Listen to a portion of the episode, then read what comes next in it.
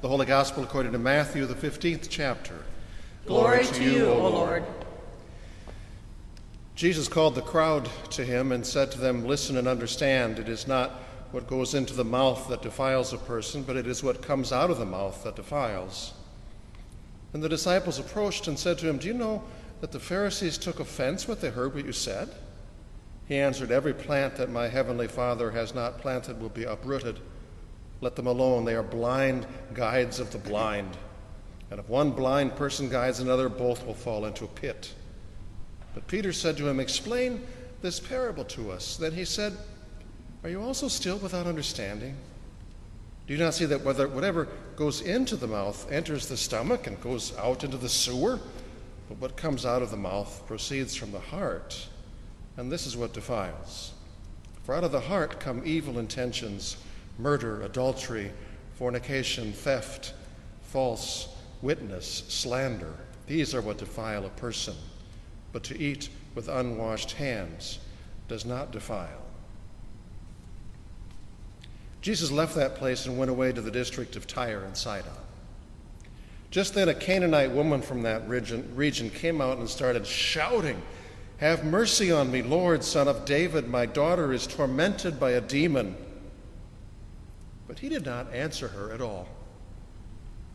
And his disciples came and urged him, saying, Send her away, for she keeps shouting after us. He answered, I was sent only to the lost sheep of the house of Israel.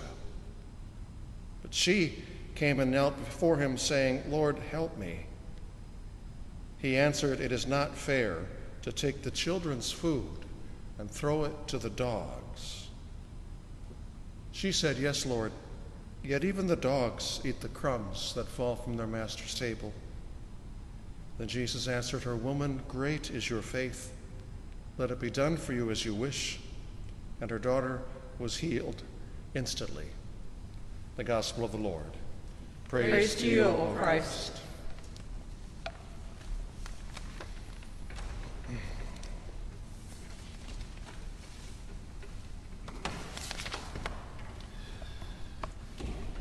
Tuesday morning, that is to say, after we all learned what the heck a derecho is, when I drove into church, I found myself disconnected from absolutely everything.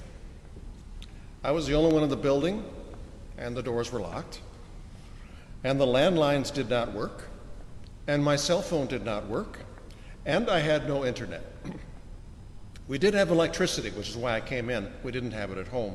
So I could turn on my computer, but without internet, I couldn't do what is always my first step in preparing for this week's sermon, which is Gloria Dei's men's Bible study on the coming text for the week, nor could I do what is often my second step, which is then to check out Luther Seminary's Working Preacher website and hear four professors talk about each of the texts nor could I do the thing that is often my third step, and that is to meet, in this case online, with other area Lutheran pastors, and we kind of shoot around a few things about this week's text. I was completely disconnected from it all. My goodness, I thought I'm going to have to write a sermon all by myself. Fortunately, Deacon Pam came in the building soon, and I was able to bounce a few thoughts off her. The first impression thing I had noticed when I had unconnectedly looked at the text was, was how those first two, for starters, Romans and Isaiah, are so connected to each other. And what they are connected by is an expansive vision of that day when one day all of everybody in the whole wide world will, by God, be connected, not by the World Wide Web but rather by the worldwide reach of the kingdom of God and the worldwide worship of God, as opposed to many people, nations, churches, religions, partisans, patriots, politicians, and more, so many who are so often so all about themselves as opposed to others, especially those who are perceived by one metric or another as being different from them, different from us. Isaiah and Romans are all about the greatness of a God whose great love for us, strong as it is, is no stronger than God's love for all, including those whom we'd actually prefer not to be in any way connected to.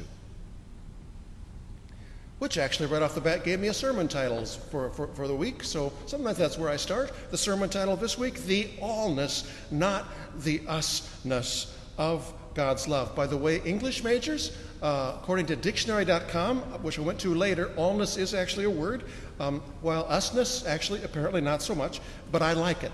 And so, sinning boldly, I kept it in the title The Allness, not the usness of God's love. Seen first in that reading from Isaiah, which is the very first part of the third and last section of Isaiah. Sometimes it's called Third Isaiah, and which speaks to a time when the Jews were returning to Jerusalem after a devastating military defeat and then forced exile into slavery in Babylon. Back in Jerusalem, decades later, they found a city and a temple in ruins and their desire then was to rebuild their walls and their temple, then to bunker down behind their walls and to hell with the rest of the world, especially those Babylonians. Today we would call them Iraqis, and those Persians, Iranians, and those Assyrians, Syrians, and those Egyptians, Egyptians, whose kingdoms the children of Israel had been car- trying to carve out their own kingdom in the midst of ever since Joshua fought the Battle of Jericho and David captured Jerusalem to make it his capital city. But back from Babylon, the prevailing sentiment now was we want nothing to do with any of them. We're going to rebuild our city walls and our temple walls and live lives disconnected from all of those thems, which included keeping their race pure by now banning any Jew from marrying one of them. But into that sense of separatist nationalism and racially clean religiosity was spoken the expansive vision and prophecy of Isaiah who envisions and prophesies of a time when people will not be divided by race or bloodline or politics or persuasions or any other categories, including religious ones, which over the years have been used exclusively, and by mean exclusively, I mean used to exclude. Rather, said Isaiah, the time will come when people be united by the love of God and by love for God and by loving obedience to God. For thus says the Lord God, I will bring to my holy mountain Iraqis and Iranians and Syrians and Egyptians and more, for my house shall be called a house of prayer for all peoples. And here you weren't even thinking about the love of God being as radical as it is compared to the ways of the world and too often the world's religions. My house shall be a house of prayer for all peoples. Wednesday, when uh, Gloria Dei uh, opens our building for prayer, people can come in and pray. Uh, a man I'd never met walked in, if he asked if he could pray. he was not a member of Gloria Dei. I'm not sure he knew the church was open. He was not white. I said, Of course. And then he went to the front pew and talked to, my, to God while I went to my office where God talked to me. Uh, reminding me, for example, of Dr. King's words that the most segre- segregated time in this nation remains Sunday morning. My house, the Lord of the Jews and us, said to the Jews and us, shall be a house of prayer for all peoples. And there it is, the allness, not the usness of the love of God. Paul, in Romans 9 through 11, wrestled with questions of the allness and usness of the love of God, the God of the Jews, albeit from an opposite direction, that being from the direction of a Jew who had initially and violently rejected Christ and Christians only then dramatically and miraculously to encounter the blinding glory of the risen Christ, who did not, as one would expect, biblically speaking, smite him, but rather called him, loved him, converted him. And then Paul became the force he did become in proclaiming that we, like him, are made right in our relationship with God not by obedience to any laws, but rather by grace, the pure gift of love and forgiveness for him and for us. But when Paul then started preaching the, the gospel of what he called justification by grace through faith in Christ, it was Gentiles. It was not his own people, the Jews, who received that message of faith in Christ, which left Paul wrestling painfully with the question if we are saved by faith in Christ, but then my people, most of them, most of the Jews, don't believe in Jesus as the Christ, are they now for now rejected by God and cut off from, left out of the all embracing allness of the love and reach of God? This being Paul, his complete answer to that question is, of course, three chapters long uh, and takes a lot of detours. And sometimes, yes, you feel like you're drowning in there.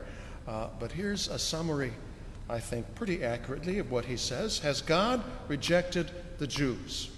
By no means. God has promised they are God's own people forever, and God does not break promises.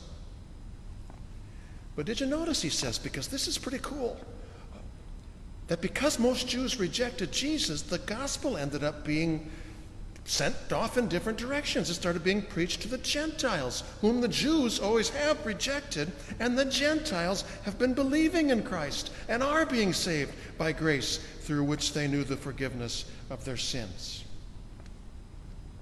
Funny how that worked out, Paul said. But God's not done yet. Paul also says, For God has not turned from the Jews, and so they will, in the end, be saved, he says. But it won't be because of their obedience to the law, it will be because of the same mercy and forgiveness of sins through which God in Christ has been reaching now to the Gentiles. For God, Paul says, quote, has imprisoned all Jew and Gentile, in disobedience, so that he may be merciful to all. Unquote. The allness, not the usness of the love of God, which takes us to our gospel reading. Actually, the second half. You know, it's really two texts, and I just couldn't work it all in. We're going to go to the second part, where we have this seemingly strange story in which the one who doesn't seem to want God to be the God of all is, of all people, Jesus. Jesus, who in this text leads his disciples to a place in what is now southern Lebanon, and which then, like now, was not a place where you would really plan to run into any Jews. And so when a woman immediately came running after him, she wasn't a Jew, she was a Canaanite. Canaanites, you should know, were pretty much the oldest enemies the Jews had, Canaanites being those whom Joshua, judges, and kings, including David, had violently cleared from the land in order to build a kingdom. But now Jesus is verbally pounced on by a Canaanite woman, shouting, Have mercy on me, Lord, son of David, my daughter is tormented by a demon. There is so much in that short prayer. She asks for mercy, not anything she deserves, which we've seen Jesus previously hand out all over the place. She calls him Lord, which could be uh, understood to mean sir, as kind of in the Middle Ages, my lord. Uh, but it could also just as well, same word, be understood to mean Lord, as in Lord God. And she calls him Son of David, which is the name Jews used for the Messiah, whom they did expect to come. So, in her few words here are found both a request for help as well as a confession of faith. This is where it gets odd, though, as Jesus, seemingly acting not like Jesus at all, doesn't even acknowledge that she's there. But oh my, is she ever there? And she lets him know. She keeps shouting her prayer, at which point the disciples say, Lord, send her away. She's a noisy nuisance. But he doesn't send her away, which, by the way, I think is very significant to what's going on here. Stay tuned. Instead, he finally addresses her. But he does so sounding not to our ears like Jesus at all, as he says to her, I was sent only to the lost sheep of the house of Israel. Which didn't deter her still, as now, kneeling at his feet, she said quietly this time, Lord, help me.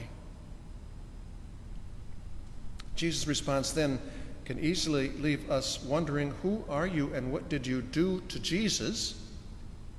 As he says to her, It's not fair to take the children's food and throw it to the dogs. Two things to note, lest you want to make that sound too nice. The word used for dog here is not the word for a pet or puppy. The word used for dogs here was used for annoying and despised street dogs. And two, hating Gentiles, Jews hating Gentiles like Canaanites, routinely disparaged them as Gentile dogs. The kind of people you do build whatever walls you can so as not to be polluted by them. And that's the word Jesus uses here. Nevertheless, she persisted. Yes, Lord, she said, but even the dogs eat the crumbs that fall from their master's table. She's, she, she knows that. She's not asking for a place at the table. She's not asking to take away anybody's place. She's not asking to be one of God's chosen people. She's just asking for crumbs. Her faith so deep that she believes even just crumbs of His grace and mercy would be more than enough. At which point Jesus says, Woman, great is your faith. Let it be done for you as you wish. And her daughter was healed. So there are a variety of takes. There is not a consensus on how to understand what can be seen as the really un Jesus like words and behavior of Jesus in this story. A, tra- a, traditional take is that Jesus was doing and saying what he did as a way of testing the sincerity and depth of the woman's faith. This does not work for me. I think she came loaded with faith, certainly more faith than plenty of others who, in the past, he had helped immediately. Another fairly traditional take says Jesus isn't here saying that the gospel and the kingdom of God would never reach beyond the Jews, but he did understand his mission to be one that started with the Jews. And in that take, Jesus, in his words here, wasn't saying no to God's love for the Gentiles, he was just saying, not yet. Which doesn't work for me either, because I see Jesus in the Gospels way often uh, when a choice needed to be made, putting compassion ahead of protocol. Another take holds that Jesus, being not only divine, but also human, fully human, could only truly be fully human if he lived by faith, not by sight.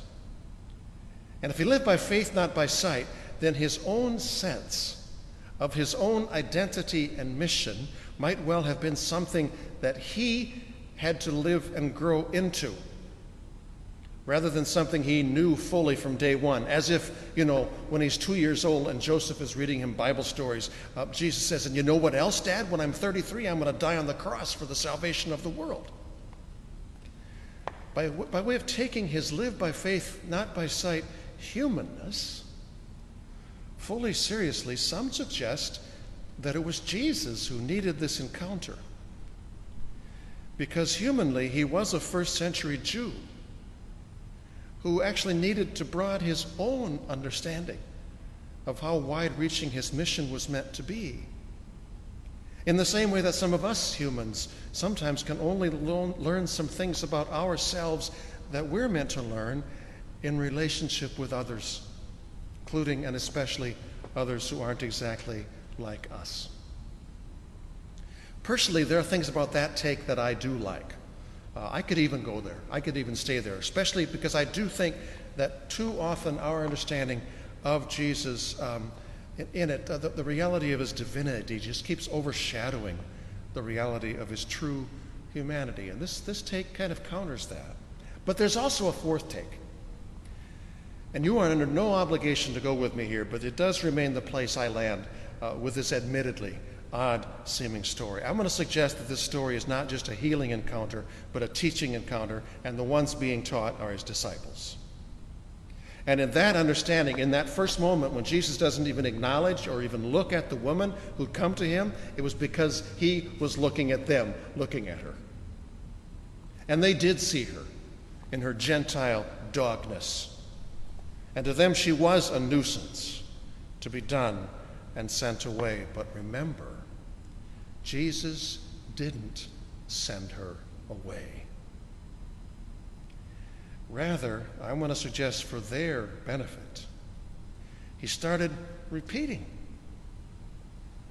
some of the dog whistle taglines of those in that day, including the 12, who did have a separatist and exclusive and even possibly racist view of their God and the narrowness of God's mercies and love. And now, before their eyes, they saw their prejudices parroted by Jesus, which had to seem a little wrong right away, only then to be met and met again and met again by such powerful and persistent faith.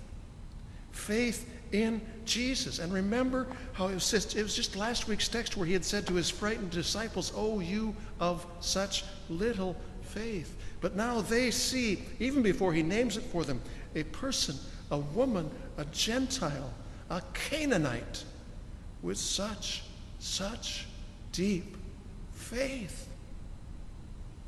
And they look at him. And their eyes meet And I think his eyes kind of sparkled for a second because he sees them, he sees them just almost kind of, kind of get it. And he smiles at them then, and then he smiles at the woman, and then he says to her, Oh, woman, so great is your faith. What you've asked is done. Done even though she's a Gentile woman, foreigner, Canaanite whose ancestors' blood the actual King David had on his sword and on his hands. But entering the world now wasn't the kingdom of King David, but rather the kingdom of God, whose son and son of David would reach to a cross, for his hands would be bloodied with his own blood because God's love is love for all. And Jesus' plan, his intent, his desire, his promise is that he came for the salvation of all. All Jews, all Gentiles, all who are one in our dis- disobedience, which is to say, our sin which is to say, our need for a Savior of sinners. All of us. Lord Jesus, Son of David, have mercy on us all. And grow, grow us all in mercy toward one another. Amen.